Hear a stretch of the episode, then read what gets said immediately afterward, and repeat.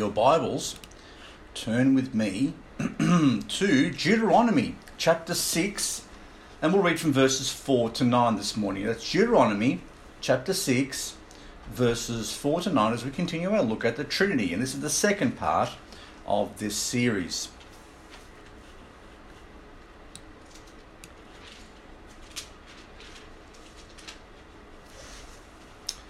Deuteronomy chapter 6, verse 4 says, Hear, O Israel, the Lord our God is one Lord. And thou shalt love the Lord thy God with all thine heart, and with all thy soul, and with all thy might. And these words which I command thee this day shall be in thine heart. And thou shalt teach them diligently unto thy children, and shalt talk of them when thou sittest in thine house, and when thou walkest by the way and when thou liest down, and when thou risest up. And thou shalt bind them for a sign upon thine hand, and they shall be as frontlets between thine eyes.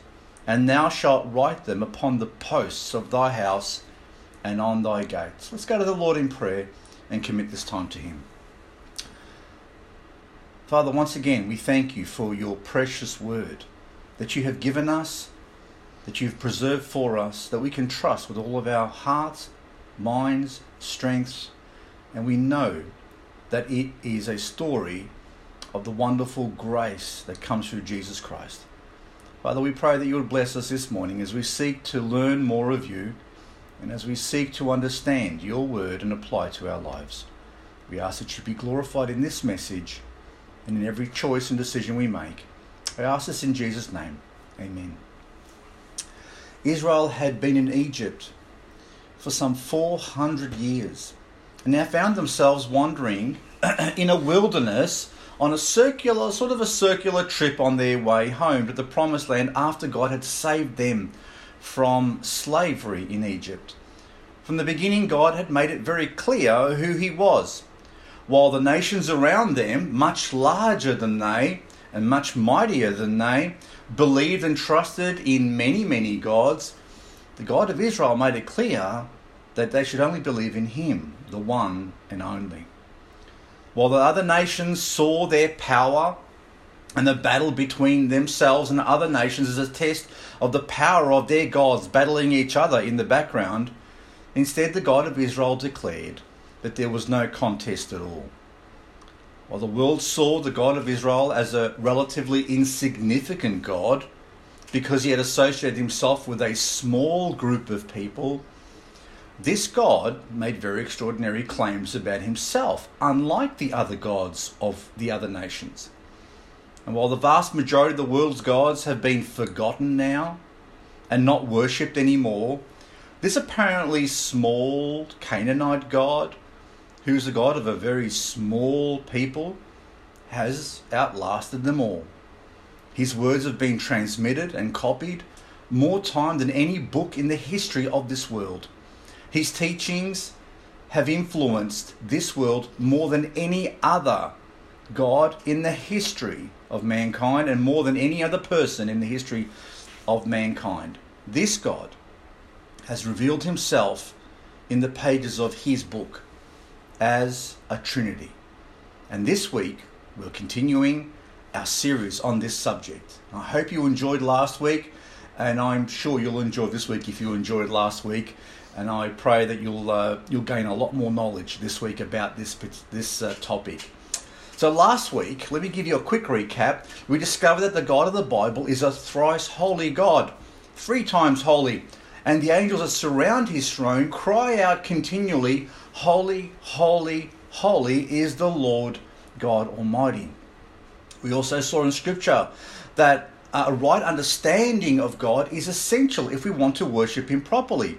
Jesus tells us in John chapter 4, verse 24 God is a spirit. And they that worship him must worship him in spirit and in truth. So, in order to worship God properly, you need to understand the truth about him. You can't worship him as something other than what he is. and the only authoritative book, the only place you can really go in order to understand the truth about God is his book, the Bible. And the Bible, we discovered, is, was not about angels. It's not a story about creation, not even a story about man, even though men and angels and creation are all in there. We are characters in his book.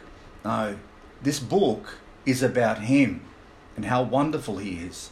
And the more you meditate on God and you, you read his word and you think about what he said about himself, you'll come to a very similar conclusion to King David, who tells us in Psalm 139 6 such knowledge is too wonderful for me. It is high. I cannot attain it. We saw a number of illustrations that people have used from everyday life in order to help us understand the Trinity. But all of these really fall short. None of them was really adequate to explain God because they're common things or finite things used to explain an infinite and perfectly unique God. But nevertheless, if they help us a bit, then they're useful. We also looked at the Athanasian Creed. The person who tried to, who attempted to define the Trinity, to write it down as clearly and as, as, as carefully as he could. Um, but for our purposes today, um, and for this series, we're going to continue to look at um, God's book. And in this book, God has given us a huge amount of information regarding his identity and who he is. So we'll be looking in his book, in the Bible, to find the pieces of that beautiful mosaic. And if you know what a mosaic is, it's essentially uh, using tiles and little bits of tiles to make a picture. Bit by bit, the picture forms. It's a bit like a jigsaw puzzle. Um, the Bible is a bit like that when it comes to the identity of God and, and who he is and what he's done. You need to be able to find those pieces. And my prayer is that as we find those pieces and we put them all together, that the, this incredible mosaic of God's identity will be revealed more and more to us uh, as we see the Trinity right in front of us. So let's uh, continue now and define what the Trinity is. So, the definition of the Trinity is that God is one. There aren't many gods, there aren't a multiplicity of gods, there is only one God. But we also know that the Father is God, the Son is God, and the Holy Spirit is God. And these three are actual persons or identities that the Bible defines as being God.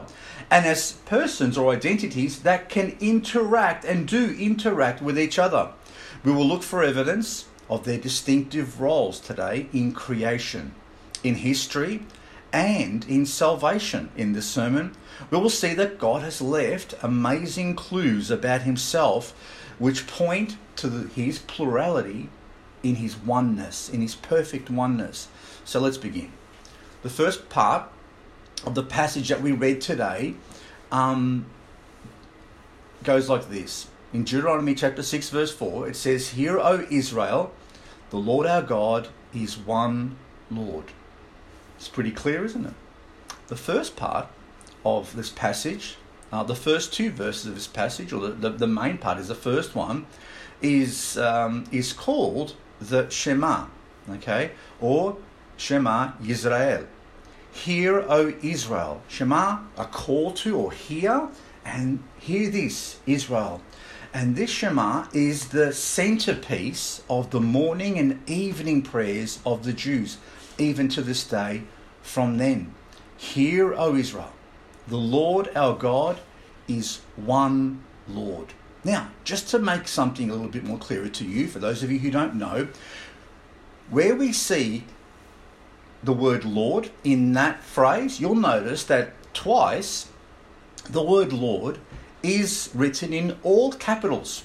Not a capital L and little O, R, and D. No, they're all capitals, and it's done twice. That word Lord is actually the name of God. That what's called the tetragrammaton.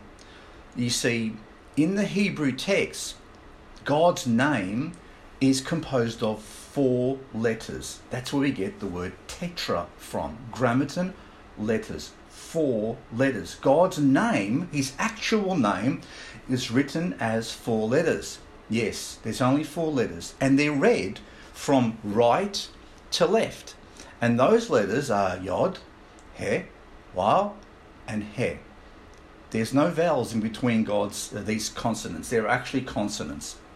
And probably the closest letters you can get to those are, are Y, H, W, H in the English uh, vocabulary or, or in our uh, alphabet. So there's no vowels between those consonants. And when the Jews wrote the name of God in their Bible, whenever they would read it, and they still do this now, when they get to that name, they don't read it. Instead, they replace it with Lord. Because that name is so they're so is so reverent, it's so holy, they they dare not speak it out loud. So instead, when they get to that place where the name is, well, we've got Lord, which is the four letters, okay? Um, they don't read it. They instead replace it with the word Lord. In keeping with this tradition and with the reverence towards God's name, the English translators of the English Bibles, almost all of them, including the King James Bible, have placed or replaced the name of God, that tetragrammaton, with the word Lord. So we would know that's the place where God's name is. Now, it's not to hide the God's name because we know what it is, but it's to show reverence towards His holy name. And on top of that, it's probably pretty difficult to, to pronounce his name or to get it perfectly right. You see, you may have heard God's name pronounced or, or, or written as Jehovah or Yahweh, which are the two most common ways of saying his name from an anglicized point of view. These are the two most common. You see, Jehovah is also grabbing those four letters and putting in between Adonai, or other, or, or another word in between, and taking the consonants, or sorry, the the um, the vowels, and putting those in between to come up with a name that we can pronounce easily. So Jehovah or Yahweh, fairly close, but maybe not exactly right. What's an interesting note about his name, these four letters, is that it seems to correspond very closely to the phrase that God told Moses uh, to tell his people Israel about who had sent him. So when Moses asked God, When I go to my people, who will I say has sent me? God's response to him was, I am that I am. What's very interesting is that his name, those four letters, YHWH, corresponds very, very closely to I am that I am in the Hebrew as well. So, just something of interest as a side note for you this morning. But let's take a look at this verse a little bit more closely. Okay, so, Hear, O Israel, the Lord our God is one Lord. Um, what's interesting in this one verse, which defines the monotheism for all Jewish believers, the Lord our God is one Lord. He's, he is one. Okay, it defines monotheism What's funny about it is the word one. You might say, well, what does that have to do with anything? How does the word one have to do anything to do with the Trinity? Or why is that any special? Well, the word for one is not the same as the number one. It doesn't mean uh, the Lord our God is n- the number one or only one thing. But the word one that's being used is a sense of unity or indivisibility. Okay, so we use it the same way in English. So Deuteronomy 6 4 says, Hear, O Israel, the Lord our God is one Lord, and thou shalt love the Lord thy God with all thine heart and with all thy soul and with all thy, all thy might. So the word, both in Hebrew and English, instead of meaning one as in one thing, actually means one as in united or completely together. And we use this this word one in the very similar ways, many many in many many ways, many uh, many times. So when we say our football team played as one, it doesn't mean that it was one person. It means that they played in unison together and worked perfectly together. In fact, that same word that's been translated one into English um, is used also in other places in the Bible and is translated the same way in many other places in the Old Testament. And I'd like us to have a look at some of those so you get the understanding of what we're talking about. So let's turn, turn with me to Genesis chapter 1, verse 9. So it says there in Genesis chapter 1, verse 9, and God said, let the waters under the heaven be gathered together unto one place, and let the dry land appear. And it was so. So, first example of God is I want you to see how many waters are there? More than one, right? It doesn't it doesn't say let the water under heaven be gathered together. No, it says the waters, multiple things gathered into one place. Okay? That word one is exactly the same Hebrew word and used in a very similar type of way. And it's an interesting analogy even for the for the Trinity. Because the Trinity, the definition of the Trinity is that both the, all the, the Father, the Son, and the Holy Spirit are the same substance. They are all God. They are not something other than God. And water, all collected from various places into one, is actually a picture, or we saw last week, can be a picture of God. Because water, you remember, can also um, exist as three different phases. It can exist as a solid, a liquid, and a gas. But it's still always water, always the same substance, just looks different and can be like that at the same place or in different places. Tell me another, another example. Genesis chapter 2, verse 24. Genesis chapter 2, verse 24.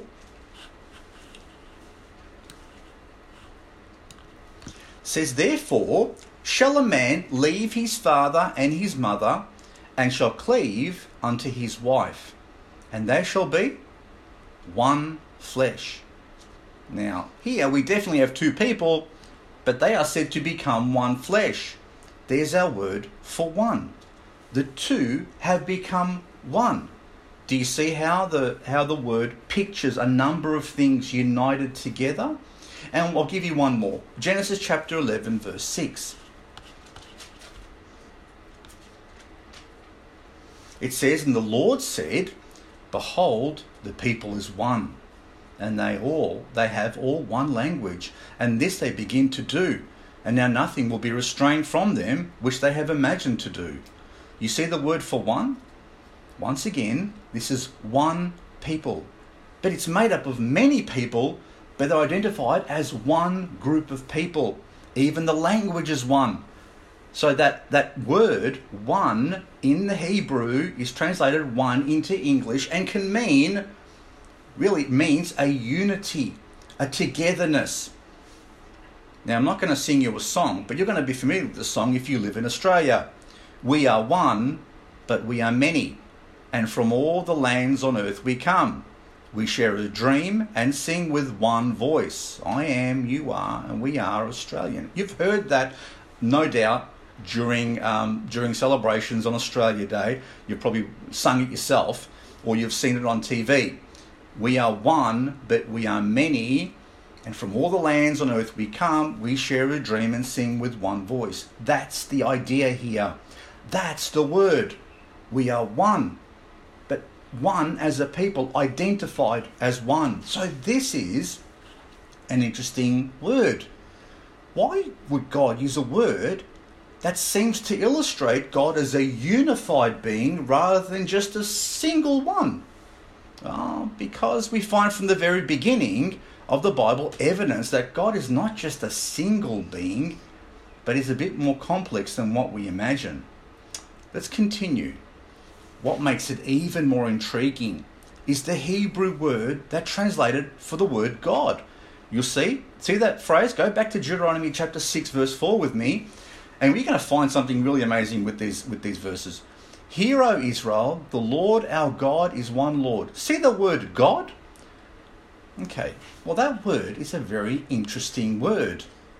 The word that's used to signify uh, God is the word in this is the Hebrew word Elohim.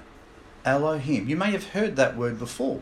It's it's also the place that we get, or the word that we get a lot of God's other names from. So you may have heard the word El Shaddai. See the El? That is the word for God. God something. God God does something or God is something. Um, and Elohim is the word. When you see the word God translated in your English Bibles, that's coming from the Hebrew word Elohim. Elohim is a Hebrew word, but what's interesting about this particular word is that it's plural. it's plural. Now, plural means more than one, which is an interesting thing. You see, there's another word for God, which is in the singular form, and that's Eloah. So Eloah is the singular form, Elohim is like a plural form. But this is the word that's almost exclusively used for the word God. You see, the only time Eloah is used is in the book of Deuteronomy. So you had to get through Genesis, Exodus, Leviticus, and Numbers, all filled with the word God as Elohim. But why use a plural word for the to refer to God? Doesn't that confuse things? Well, it's obvious that the scriptures don't point to the belief in many gods, so why use a plural form for God at all? Because from the very beginning, the scriptures have pointed to one God in plurality. Now let's just have a little bit more of a look at this next verse on top of this. What we have to make things even a little bit more fascinating for us is that God calls us to love Him, okay? And to love Him with all of our being. To love Him, and the essential thought here is to love Him completely. And in order to love Him completely as a unified being, he describes this completeness as having three facets. In order to love God, we are called to love Him with all of our heart, all of our soul, and all of our might.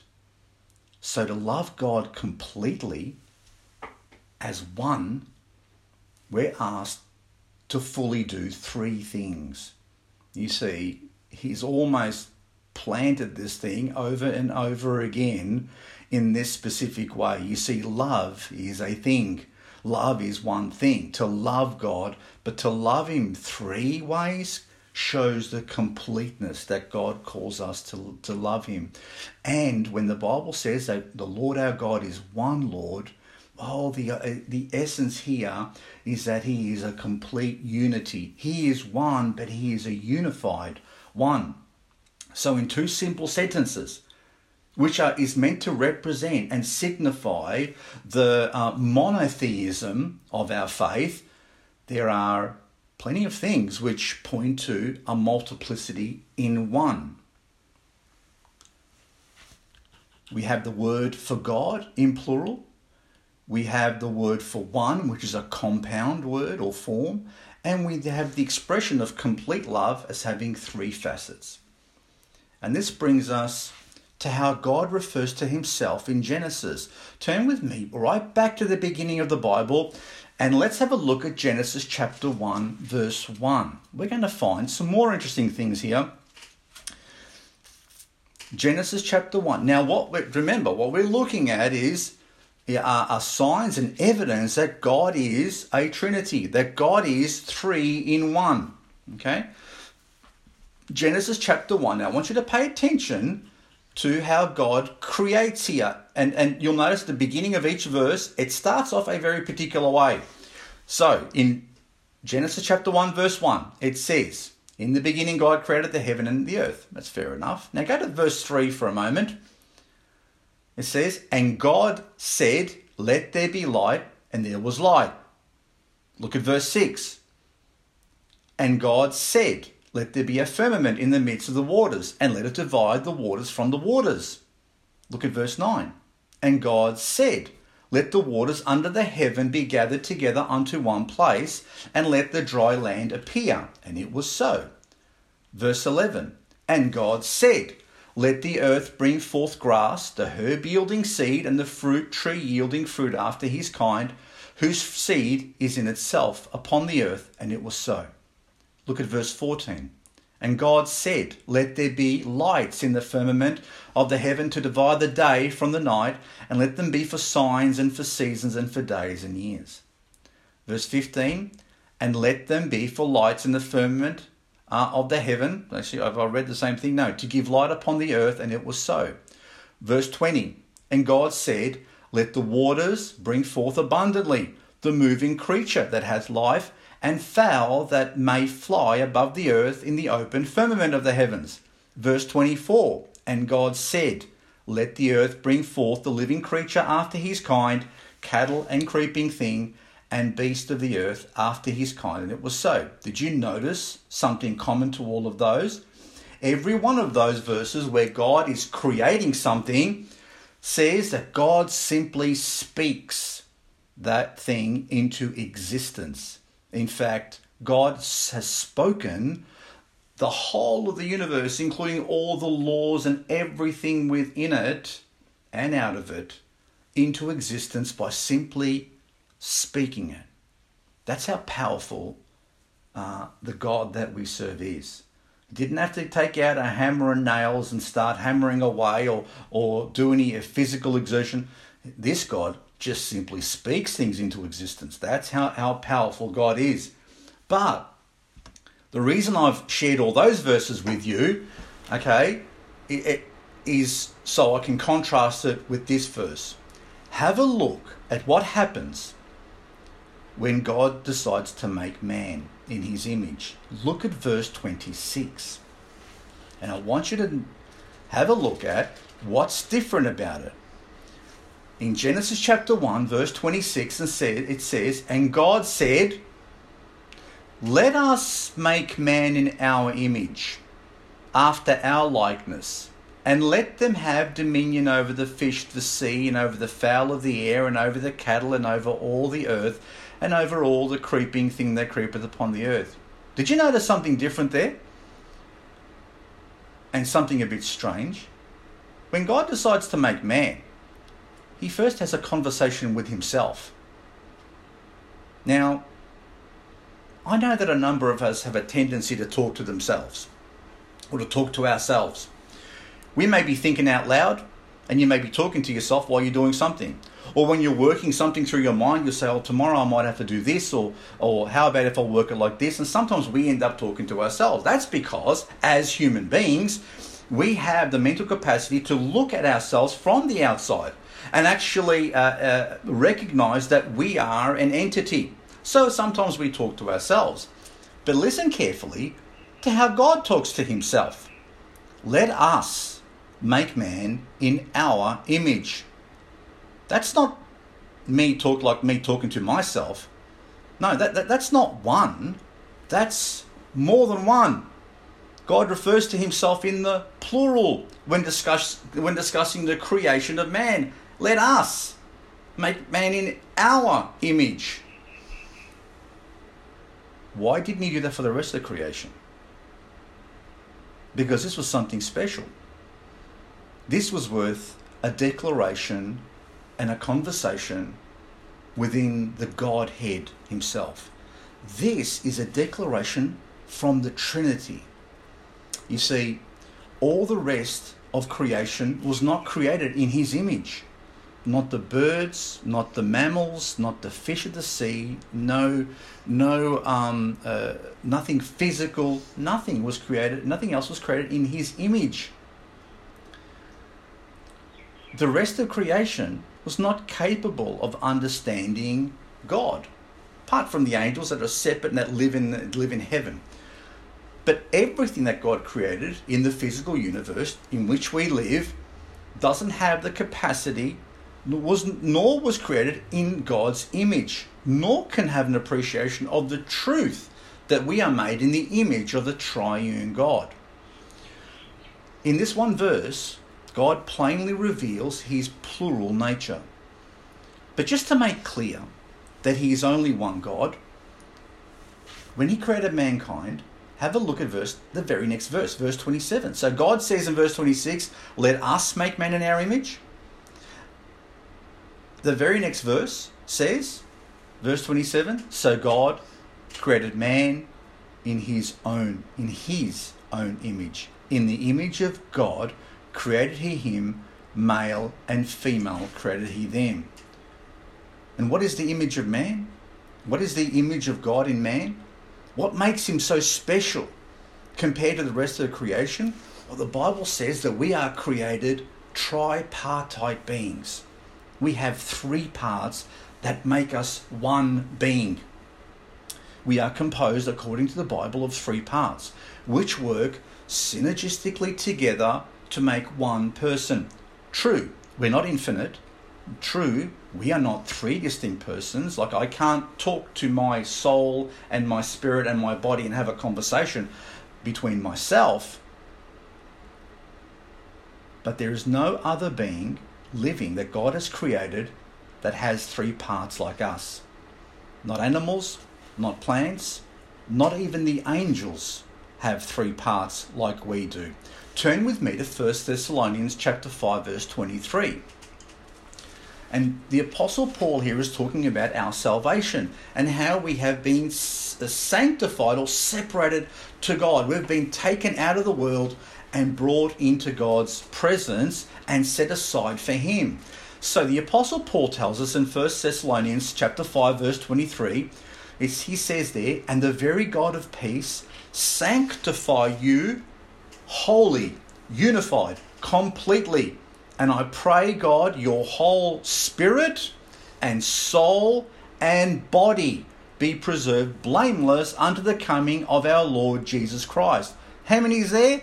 Three. The Bible tells us that, that according to God's amazing uh, plan of salvation, every facet of me completely, when I put my faith in Jesus Christ, is sanctified to God, holy, together.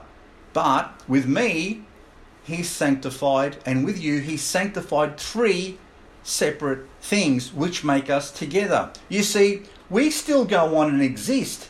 Our physical bodies may die, but your soul and your spirit continue to live on. Does that make sense? So even though we may even may be separated from that point of view, we may not be completely three in one at one particular time. We still exist.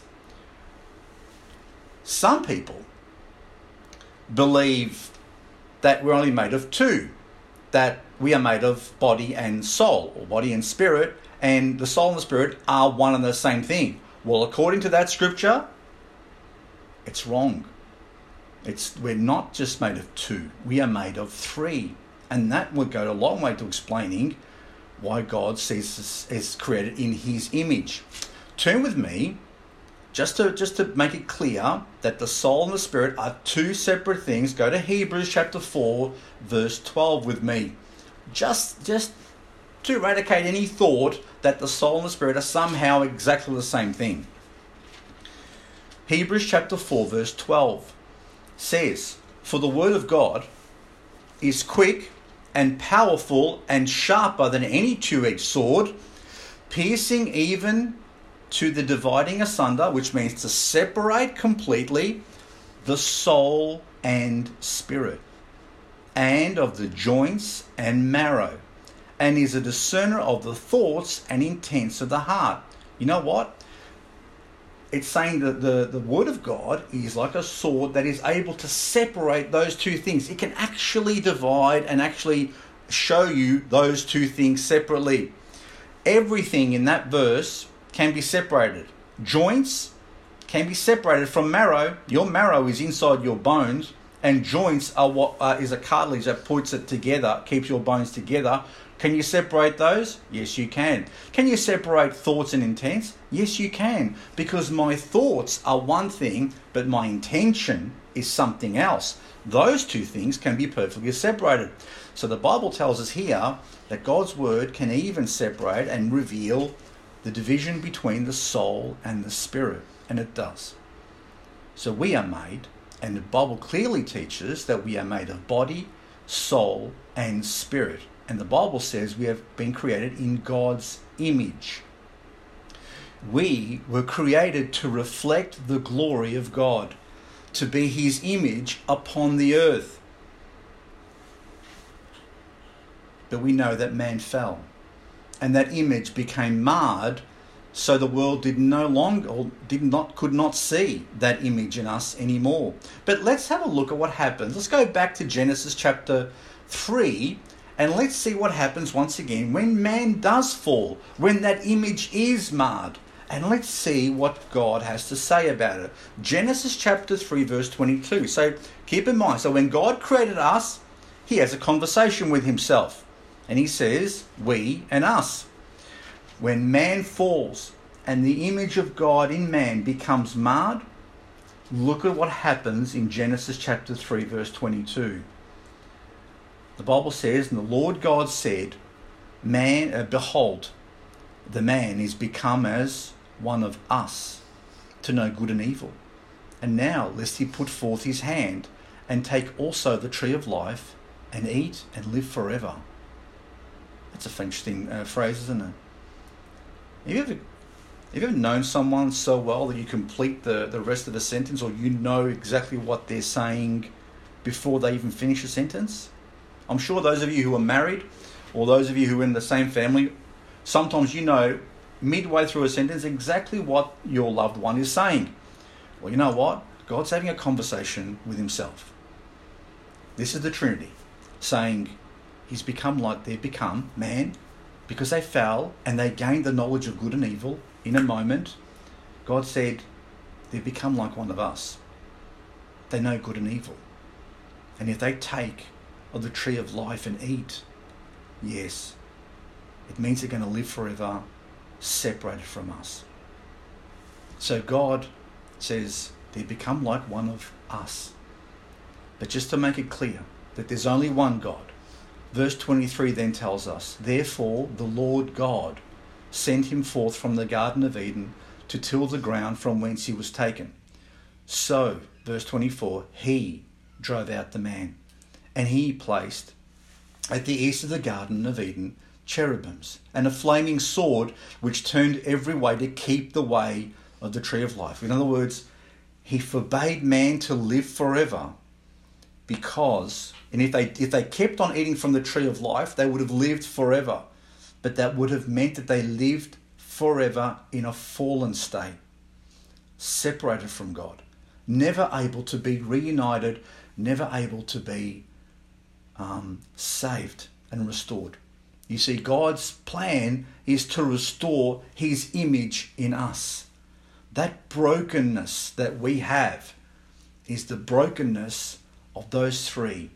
Ever um, taken something very precious like a vase, um, or pottery, or something, or something that's very precious and fragile, and you drop it on the ground, and it breaks in many pieces? What was one becomes shattered that's what happened to mankind. God's plan was to restore us together. But if we lived forever, we would always be broken. And every and every generation after would continue to be broken because they are created, they are then made in our image. We pass on our image to them. There are some who refuse to believe in the Trinity, who try to get around these verses, believe it or not um, where God refers to himself as us during creation and the creation of man by saying that, oh, he must have been referring to the angels. When he was he had the angels around him and said, they become like one of us, like the angels. Or let us create man in our image. This is really an excuse to deny the obvious. There are no scripture verses that indicate that the angels had anything to do with creation whatsoever. But some cults, as Brother Alan has shared this morning, um, that you can do the litmus test on, some cults even teach that Jesus was an angel and that somehow God used a created being. They say Jesus was the first thing he created, a created being. He used him, an angel, to create the universe and man. Both of these, these notions are false. God never asked angels and and Jesus was never an angel that he would that he would get him to make the the universe because the Bible says the exact opposite. So did God say let let let's make man in our image because angels were somehow involved? Turn with me to Isaiah chapter 44 verse 24. And we'll see that God puts a complete stop to that notion that somehow the angels whom he created were somehow involved in this particular discussion. God is not having a discussion with the angels. Look what it says. And God did not create the universe with the angels. Isaiah 44, verse 24. God can't make it any clearer than this. Thus saith the Lord, thy Redeemer, and he that formed thee from the womb. I am the Lord that maketh all things, that stretcheth forth the heavens alone, that spreadeth abroad the earth by myself. God can't make it any clearer. No one else was involved in creation. No one else, no created being, no angels, no, no one else was involved. He did it alone and by himself. Now, where were the angels though? What were they doing? Well, turn back to Job chapter or turn to Job chapter 38 verse 4 with me. Job chapter 38 verse 4 because God has an amazing conversation with Job and is and is essentially putting Job back in his place because Job was be- becoming a little bit too silly with his discussion. And, and God has a discussion with uh, Job and has this conversation, and, and, and this is the discourse. Job 38 4 says, Where was thou when I laid the foundations of the earth? Declare, if thou hast understanding. Who hath laid the measure thereof, if thou knowest? And who hath stretched the line upon it? Whereupon are the foundations thereof fastened? Or who laid the cornerstone thereof? When the morning stars sang together and all the sons of God shouted for joy. Hang on sec. All the morning. So God lays the foundation, stretches the line upon the earth, lays the foundation, and, and, and he's saying to Job, Where were you when I did all of this? When the morning stars sang together and all the sons of God shouted for joy. You know who they are? They're all the angels. All of them. He says in verse 7 and all the sons of God. You see, God created the angels and they got to see the earth being formed. They got to see the foundation being laid and they shouted for joy when God spoke the physical universe into existence. No, there was no angel that helped God create the universe. He did it all alone, He did it all by Himself. They went on to be able to witness that amazing event. Can you imagine God speaking and the universe? comes into existence or the or the world they see the world being formed layer upon layer and seas and everything else that goes on the fish and the mammals and and man and trees and plants and they would have been just flabbergasted so Elohim is a plural word. The word for one is a compound word. Love has three components to it. And God has a conversation to himself where he refers to himself as us. Does it seem as if God is trying to show us something here? Does it seem as if God has dropped a number of breadcrumbs along the way for us to follow this particular path from the very beginning? Yes, turn back with me to the very beginning again. Go back with me to Genesis chapter 1.